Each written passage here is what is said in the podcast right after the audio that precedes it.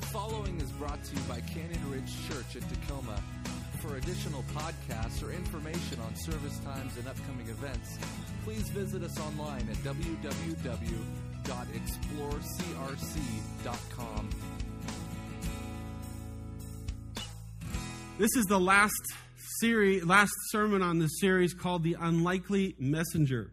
And we use the word unlikely because it means, according to Webster's, holding little prospect of success.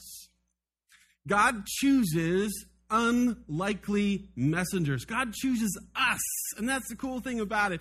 God looks at us and says, Yeah, I can use you. I want to work through your life. Isn't that a great thing? You know, God delights in choosing people that everybody else wouldn't choose. God wants to choose people that are just willing, just open, open hearts saying, I'll do what you want me to do, God, whatever that may be. And I think sometimes we're terrified by that prospect. Uh, we're scared. We don't think we're qualified. Maybe you don't think you're uh, one of the good Christians or good people that can uh, do something for God. And that's the beauty of it is that the Lord just comes to us and says, Hey, I would like you to obey the Great Commission. You see, God doesn't place upon us the burden of success. It doesn't come to us and say, I want you to be a great success in this field. In fact, he's, he's, he never says that to anybody. God just comes to us and says, I want you to obey. Obey my commands. Obey what I've told you. Let Him worry about the success. You see, so we just give the message. We don't worry about the results. We don't worry about what they're going to say or how they'll respond to us. We give the message and we let God take care of the rest of it. The obedience is upon us, the success is upon Him.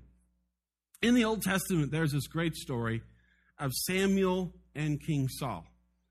It's in 1 Samuel in the Old Testament. If you have a Bible, you can turn there. Old Testament, 1 Samuel chapter 15 you find this story about Saul and Samuel. And Saul had just recently become king. And God said to Saul through the prophet Samuel, He said, Saul, I want you to go out and conquer this army, this, these Amalekites. Attack them, kill them. And then God gave specific directions. He said, I want you to do this and this and this and this. Well, Saul decided that he didn't want to do all those things exactly how God said they should be done. He wanted to do it his way. And so he set about and he reasoned to himself. And this is what we do. You got to catch this because we do this all the time. He reasoned himself, I think it should be done this way. Or I think it can be done this way. Or I'll just do it this way and that'll be okay. But that isn't what God told him to do. And so then he's, he's there and he decides, I'm going to, to offer these sacrifices up to God and thank him for the great victory that we got. And he begins to set about doing that. And Samuel comes to him and catches him in that very process. And so you look here in verse 22, Samuel says to Saul, What is more pleasing to the Lord? Your burnt offerings and sacrifices, or your obedience to his voice. Listen, obedience is better than sacrifice, and submission is better than offering the fat of rams. Rebellion is as sinful as witchcraft, and stubbornness as bad as worshiping idols. Because so, because you have rejected the command of the Lord, he has rejected you as king. Very important concept and principle here about those who seek to do religious things. People who seek to do good and do what's right before God must take note of this that God always desires obedience over worship over sacrifice, over a religious act, over a religious endeavor. Jesus took it one step further. In the book of Matthew, Jesus said, if you have an issue with your brother, your sister, you're fighting with them. You have conflict. They've offended you or you've offended them, and there's a problem between you and your brother. And you find yourself at a place of worship before God, maybe worship or prayer. Jesus says, Go ahead, lay down your Bible, get up from the altar, put your hands down, quit singing, go and get right with your brother first.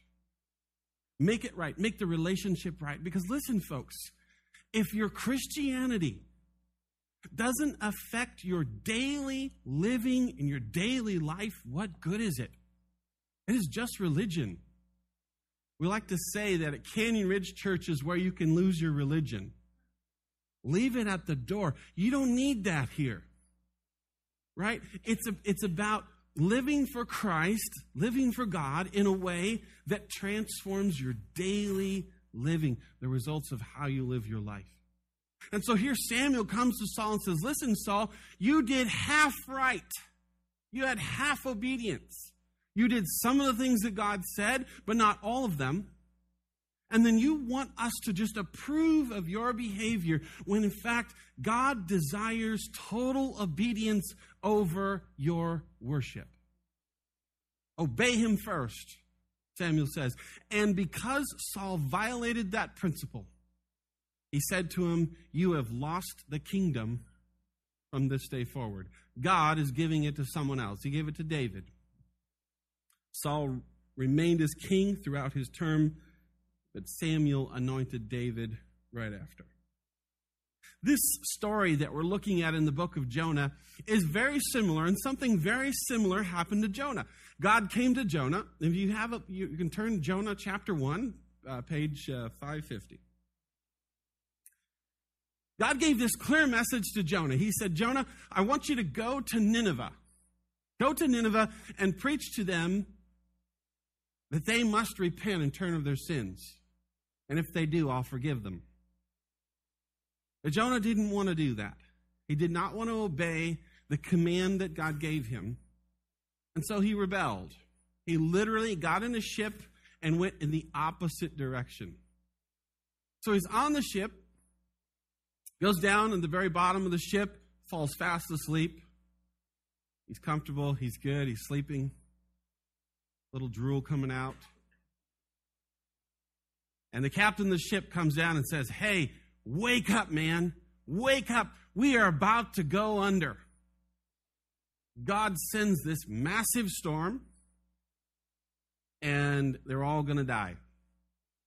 So at that point, Jonah says, Okay, okay, God, I get it. I get it. This is me. This is my fault. He says to the sailors, Throw me overboard and everything will be fine. So they do. They throw him overboard. Sea goes perfectly calm, and everything's okay. Now, this story tells us something very interesting about the nature of God and his attitude towards you and me. And I think it reveals something about God that we don't like. In fact, I think that most Americans find this aspect of God highly offensive. It really, really bothers them, takes them off. They literally do not want to accept a God that acts this way.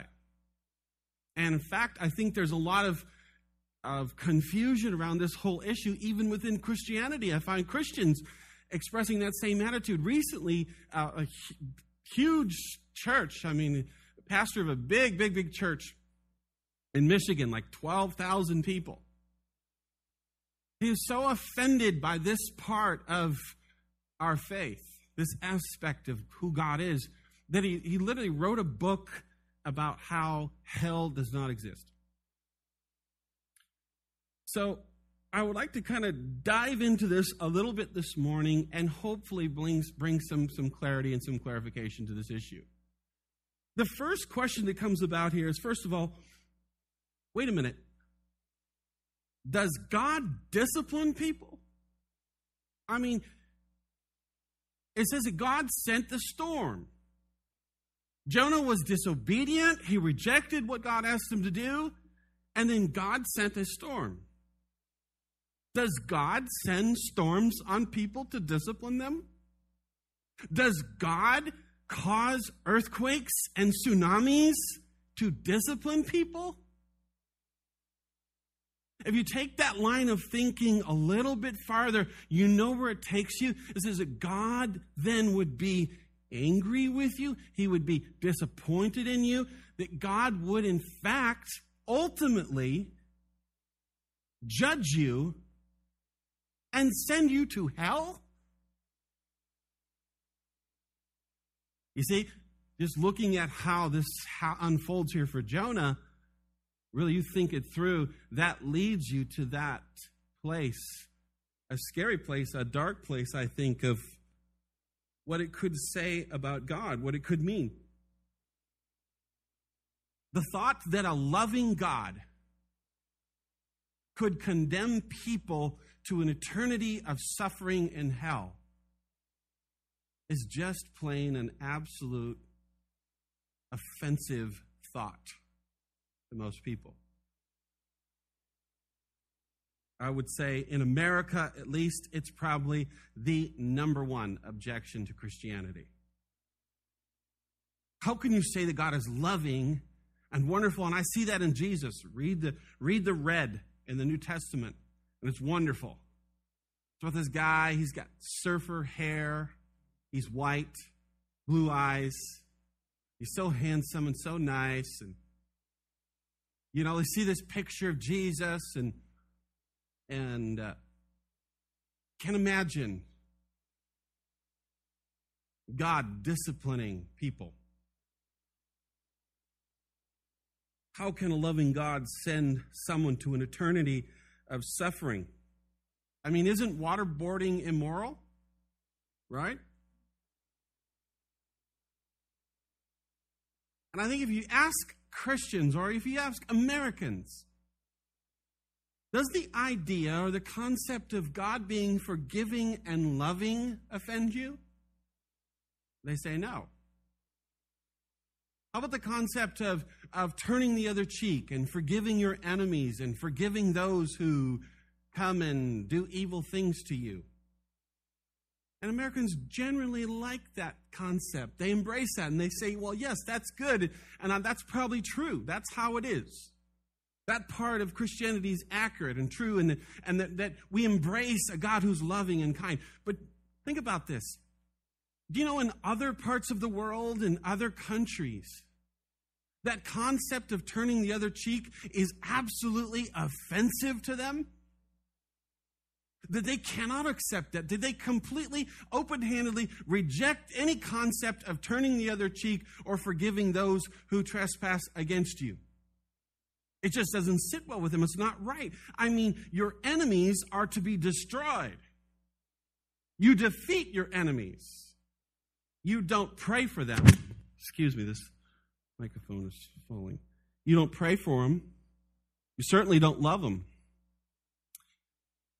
In other parts of the world, you hate your enemies. You're expected to. The culture tells you to hate enemies.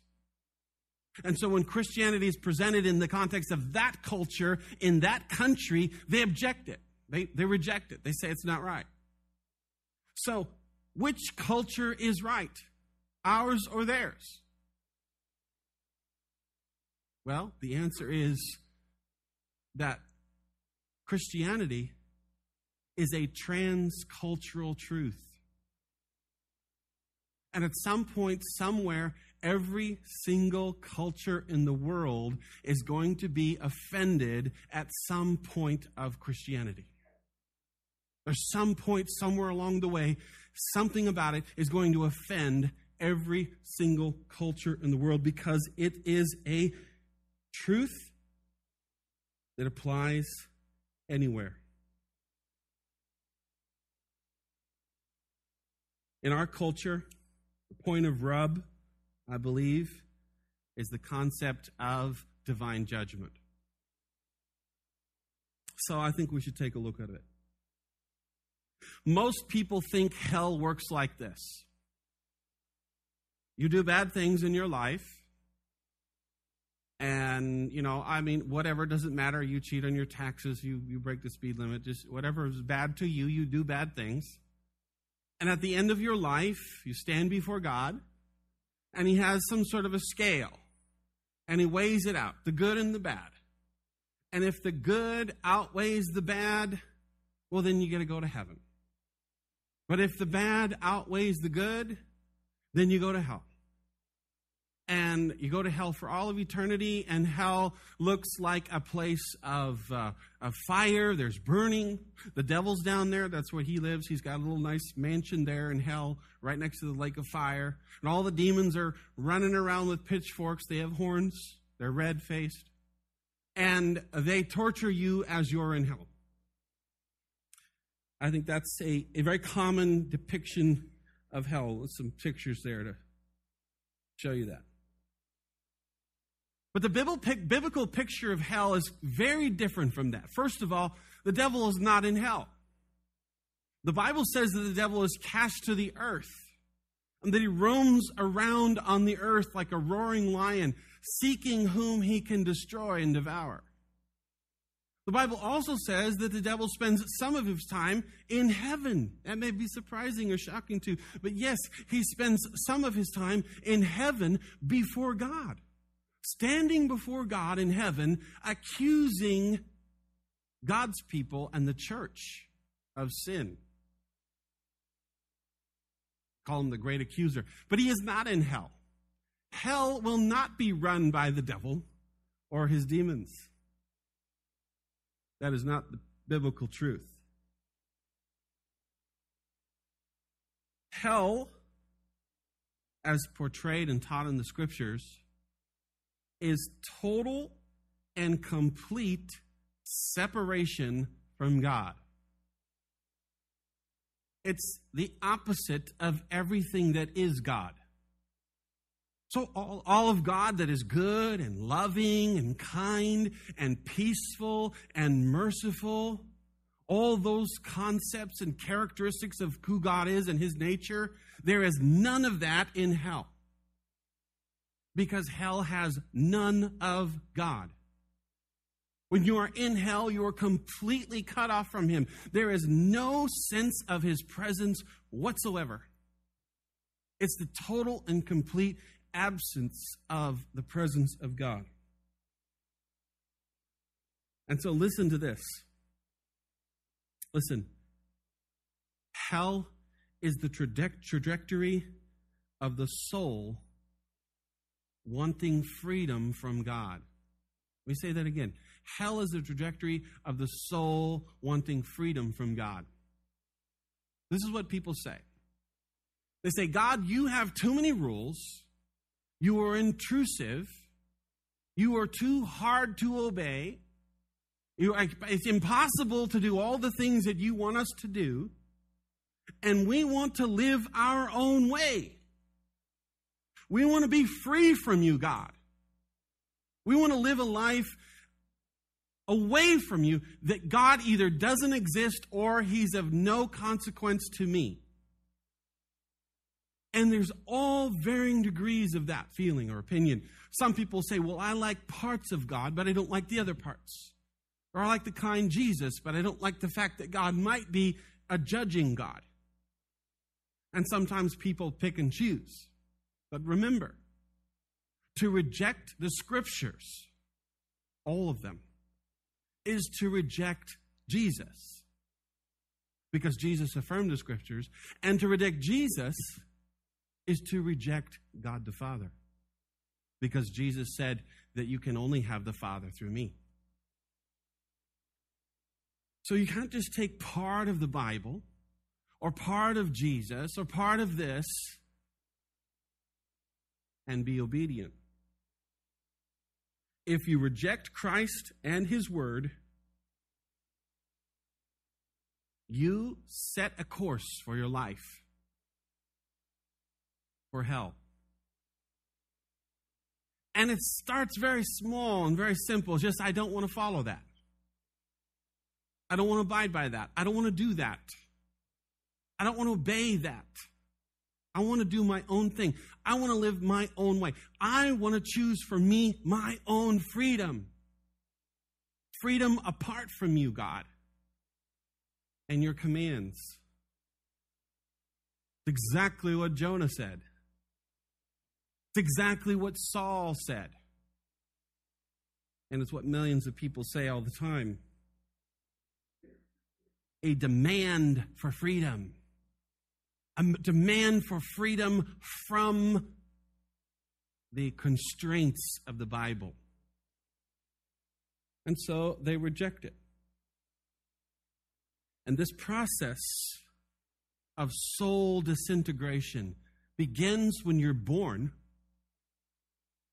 And if nothing changes that course, then throughout your whole life, you're on this path that leads to hell unless something changes your path, until unless something intervenes and changes the trajectory you're on or the course you're going, you will end up in that place. You will die. You will die, you, and the soul will live on. But it'll live on in the same trajectory that it was on before you died. It'll continue on that path. And so, if you're living and then you die, God doesn't send you to hell. He doesn't condemn you to hell. God isn't up there saying, well, you're bad, you go to hell. No, you chose it for yourself. All your life, you've been saying to God, no, no, no, I don't want you. I don't want to follow you. I don't want to obey you. I want to do my own thing. And so at the end of your life, He simply grants you what you wanted separation from Him. You craved it your whole life. You asked for it. And so finally, He just gives in and lets you have that freedom you have been craving.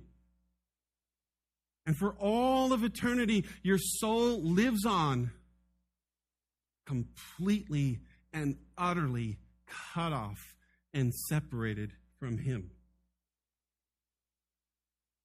Hell is, in effect, freedom from God.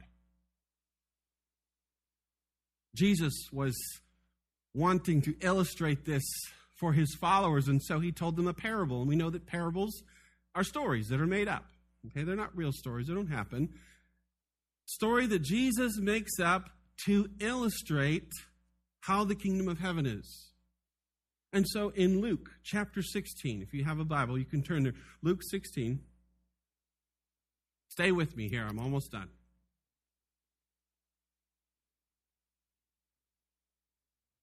Luke 16, we have this parable that Jesus tells about Lazarus and the rich man in Abraham's bosom. Verse 19, Jesus said, there was a certain rich man who was splendidly clothed in purple and fine linen, and who lived each day in luxury. Who wouldn't want that? Sorry to hear you didn't uh, win the lottery. I don't think if you did, we would probably know about it. So, what'd you miss out on? Like 600 and some million? Sorry about that. At his gate lay a poor man named Lazarus who was covered with sores. As Lazarus lay there longing for scrapes from the rich man's table, the dogs would come and lick his open sores. Finally, the poor man died and was carried by the angels to be with Abraham. The rich man also died and he was buried, and his soul went to the place of the dead. So Jesus is saying that the soul lives on in eternity. There in torment, he saw Abraham in the far distance with Lazarus at his side. The rich man shouted, Father Abraham, have some pity. Send Lazarus over here to dip the tip of his finger in water and cool my tongue. I am in anguish in these flames. Here, get this concept of burning. But Abraham said to him, Son, Remember that during your lifetime you had everything you wanted, and Lazarus had nothing. So now he is here being comforted, and you are in anguish. And besides, there is a great chasm separating us, so no one can cross over to you from here, and no one can cross over to us from there. Then the rich man said, Please, Father Abraham, at least send him to my father's home. For I have five brothers, and I want him to warn them so that they don't end up in this place of torment. But Abraham said, Moses and the prophets had warned them. Your brothers can read what they wrote. The rich man replied, No, Father Abraham. If someone is sent to them from the dead, they will repent of their sins and turn to God. But Abraham said, If they won't listen to Moses and the prophets, they won't listen even if someone rises from the dead. What an astonishing story, passage. And it's interesting to note that even though their state has been reversed, the rich man doesn't notice. Lazarus is now enjoying all these wonderful things, and he has been sent into torment. The roles have been reversed, but he doesn't notice. He's still looking to Lazarus to be his servant. He still has the gall to say to him, Hey, Lazarus, my servant, bring me some water.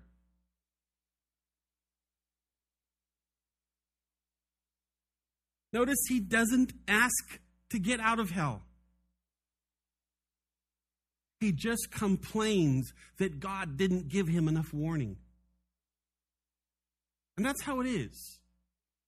You see, when you get into that state of total self absorption, where you've completely rejected God 100% and you want nothing of Him, and so He has granted that to you and withheld Himself from you, you literally lose your identity. It doesn't even mention the guy's name. It just says rich man. Lazarus, his identity is it's set, it's firm. We know him by name. But this guy, we don't even call him by a name. He's just rich guy.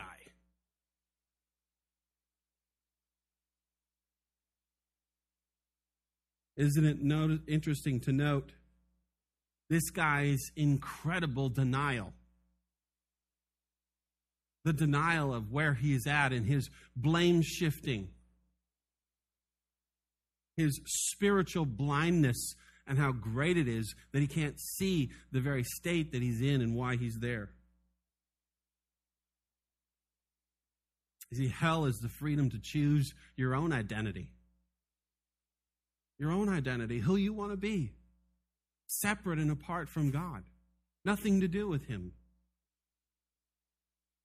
C.S. Uh, Lewis wrote about this in The Great Divorce. If you haven't read it before, or if you're not a Christian this morning and you want to look at this subject further, I really highly recommend you getting a copy of that and reading it. It's called The Great Divorce of C.S. Lewis. He says this, and I quote Hell begins with a grumbling mood, always complaining, always blaming others but you are still distinct from it. You may even criticize it in yourself or wish that you could stop.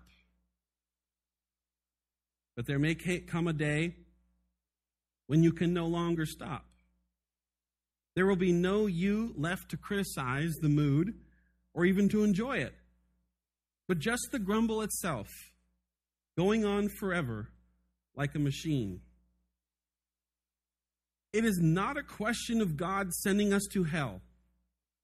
In each of us, there is something growing which will become hell unless it is nipped in the bud. Hell, according to Lewis, is the greatest monument of human freedom. Did you catch that? To him, hell is the greatest monument to human freedom. In Romans 1:24, God says that man has chosen his own path. And so at some point, then God says, fine, and gives him over to the own logic of his own thinking. God essentially says, okay, you've got it all figured out. That's great. Have what you've figured out and have it separate from me. God doesn't send people to hell. People cho- choose that path. They choose that path and they follow it their whole life. Every one of us in this room were on that same trajectory at some point. Everyone. Romans tells us that every man and woman is born into sin, so every one of us is on the trajectory of hell at some point. God came to us or to you and changed that whole path. I think about the Apostle Paul was on the road to Damascus. He was on that road, that trajectory that was to send him right to hell as a murderer of Christians. The Holy Spirit intervened and confronted him on that path and said, Hey, think about this. And he turned around, changed his whole life, embraced the cross of Jesus. At some point in your life, God sent an unlikely messenger to you. Maybe it was your mom and dad, or maybe it was a friend, or maybe it was a school teacher or a coworker, but somebody God sent to you and told you about the love of God. That God has been pursuing you with his love your whole life. Every turn of your life, God has been after you and chasing you and pursuing you with his love saying, I love you. I love you so much that I'm willing to lay down my life for you. And you either respond to that love and say, Yes, I choose that love. Or you reject it and say, No, I, I don't want that. Some people, what they do is they take half. They take half of Jesus so I, I, I want the love, but I don't want the discipline. Don't tell me what to do. you know, it's uh, interesting when you when you're a parent and you sometimes you see your children doing things that you know is destructive, and if they continue on that path, that it's going to take them down the road to some great heartache and pain and agony. And so, as a parent, you step in and, and you try and change their path. You try and influence them in another way, another, and sometimes that looks like discipline, right? I'll never forget the first time that I, I just, I, I just, you know, you, you have that aha moment, you know, you get it. I was about 30 years old. And, I, you know, I've been disciplining my kids, and, you know, I've got kids for last, you know, five or six years. I'm looking in the mirror shaving, and it hit me my dad wasn't as dumb as I thought he was. You know, when he whooped my butt back then, I understand why he did that. Because I need to whoop this kid's butt. You know? And it clicks. I get it. Oh, I understand. That discipline was because my dad loved me. Because he wanted a better life for me. Because he saw that laziness produces poverty. He didn't want me to be poor. So he's beating that laziness out of me.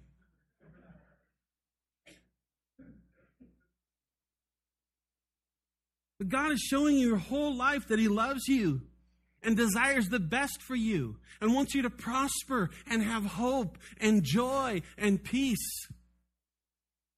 And when you follow that path, it includes some occasional discipline. Now, does that mean that every tsunami and every earthquake is God's discipline of mankind? Oh, I don't believe that. No, I don't think so. It certainly was in the case of Jonah, but I will tell you this when God disciplines you, He's going to use something within your realm of living. And usually, the form in which God sends discipline is through something we just do not want. Your mother in law finally rebu- rebukes you in a way that, you know, is just the voice of God, but you hate her so much you just don't want to hear that. Or maybe a child says something, or a drunk man on the street, or something on the radio, or you see a sign on the road. It hits you, and you know God is speaking to you through that. You know, there is no divine uh, switch that kind of comes out of heaven and pff, hits you in the rump. God doesn't do that. He uses the things in your life, and maybe it's just the people around you who are saying things to you you just don't want to hear. You don't like it. In fact, maybe it is God speaking to you through them.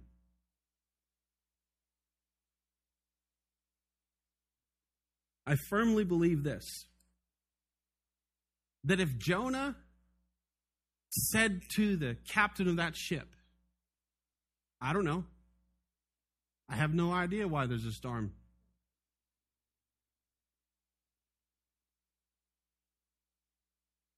And didn't listen to God's rebuke through that captain, he would have gone down with that ship. The ship would have gone down, all those men drowned along with Jonah. And God would have called somebody else to go to Nineveh. I believe that God will send storms to his people to correct their path.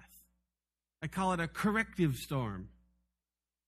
And maybe it's in your finances, you know? finances just completely fall apart. I mean, it's just disaster, and and money it just you, it doesn't matter how much you earn. It comes in, it all just goes out, and it's gone, and you're constantly facing financial hardship. It's because God said to you, "Obey me in this.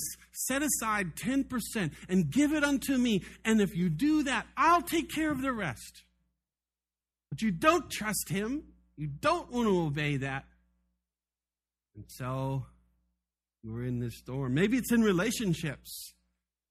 God has spoken to you about, hey, you're not treating that person right. You need to forgive that guy. You need to forgive your neighbor and let him go. And you won't. You know, Jesus told a story about that. He said, if, if you call it the unmerciful servant, well, if you've been forgiven so much by God and you won't forgive other people, that makes you a hypocrite. And that is offensive to God. And so your unwillingness to forgive, your unwillingness to let it go, you got some problems in your relationships. Maybe it's a different relationship. Maybe all of a sudden you got some other guy who doesn't even know you hating on you, sending bad texts to you, hacking your Facebook page. I don't know. Maybe it's in the area of your time, how you use your time. And God said to you, hey, redeem the times. These, these times are evil, and so you need to make the most of your time, how you spend your time. And so you disobey that warning and you disobey that instruction, and so you have no time.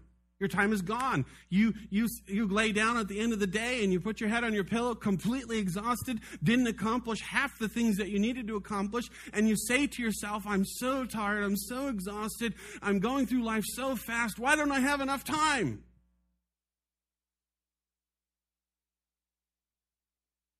Maybe you're frustrated in ministry. You have these desires to do ministry or do something but God told you, He gave you a command a while ago. I want you to do this as, it pertains to the ministry, and you haven't done it. And so now there's this great frustration. You see, obedience brings safety. Brings safety. Now, if you were to ask somebody in our church four years ago, and we were at that time called Bethany Open Bible Church,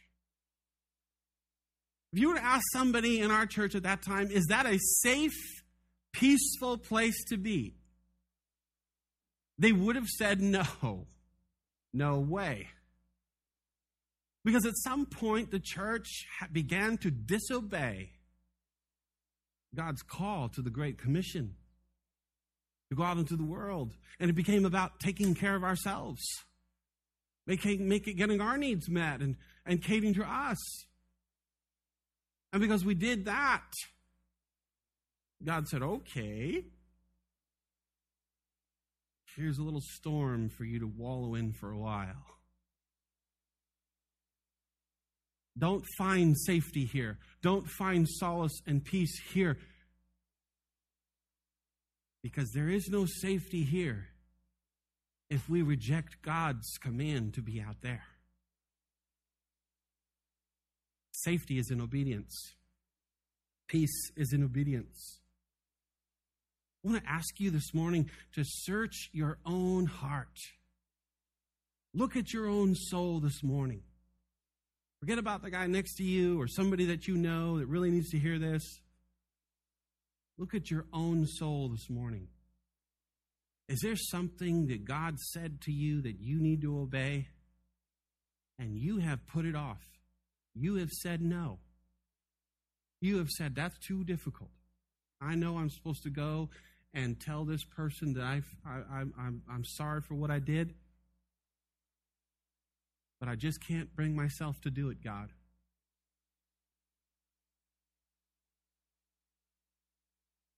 The scriptures this morning are reminding you again how important it is you obey those things. Maybe God has said to you the last couple of weeks about somebody you need to invite to Easter and you've not been able to do it.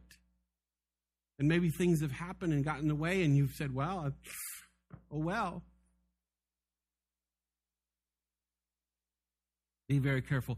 I encourage you this morning, if God has spoken to you plainly, please, please, for your sake, obey.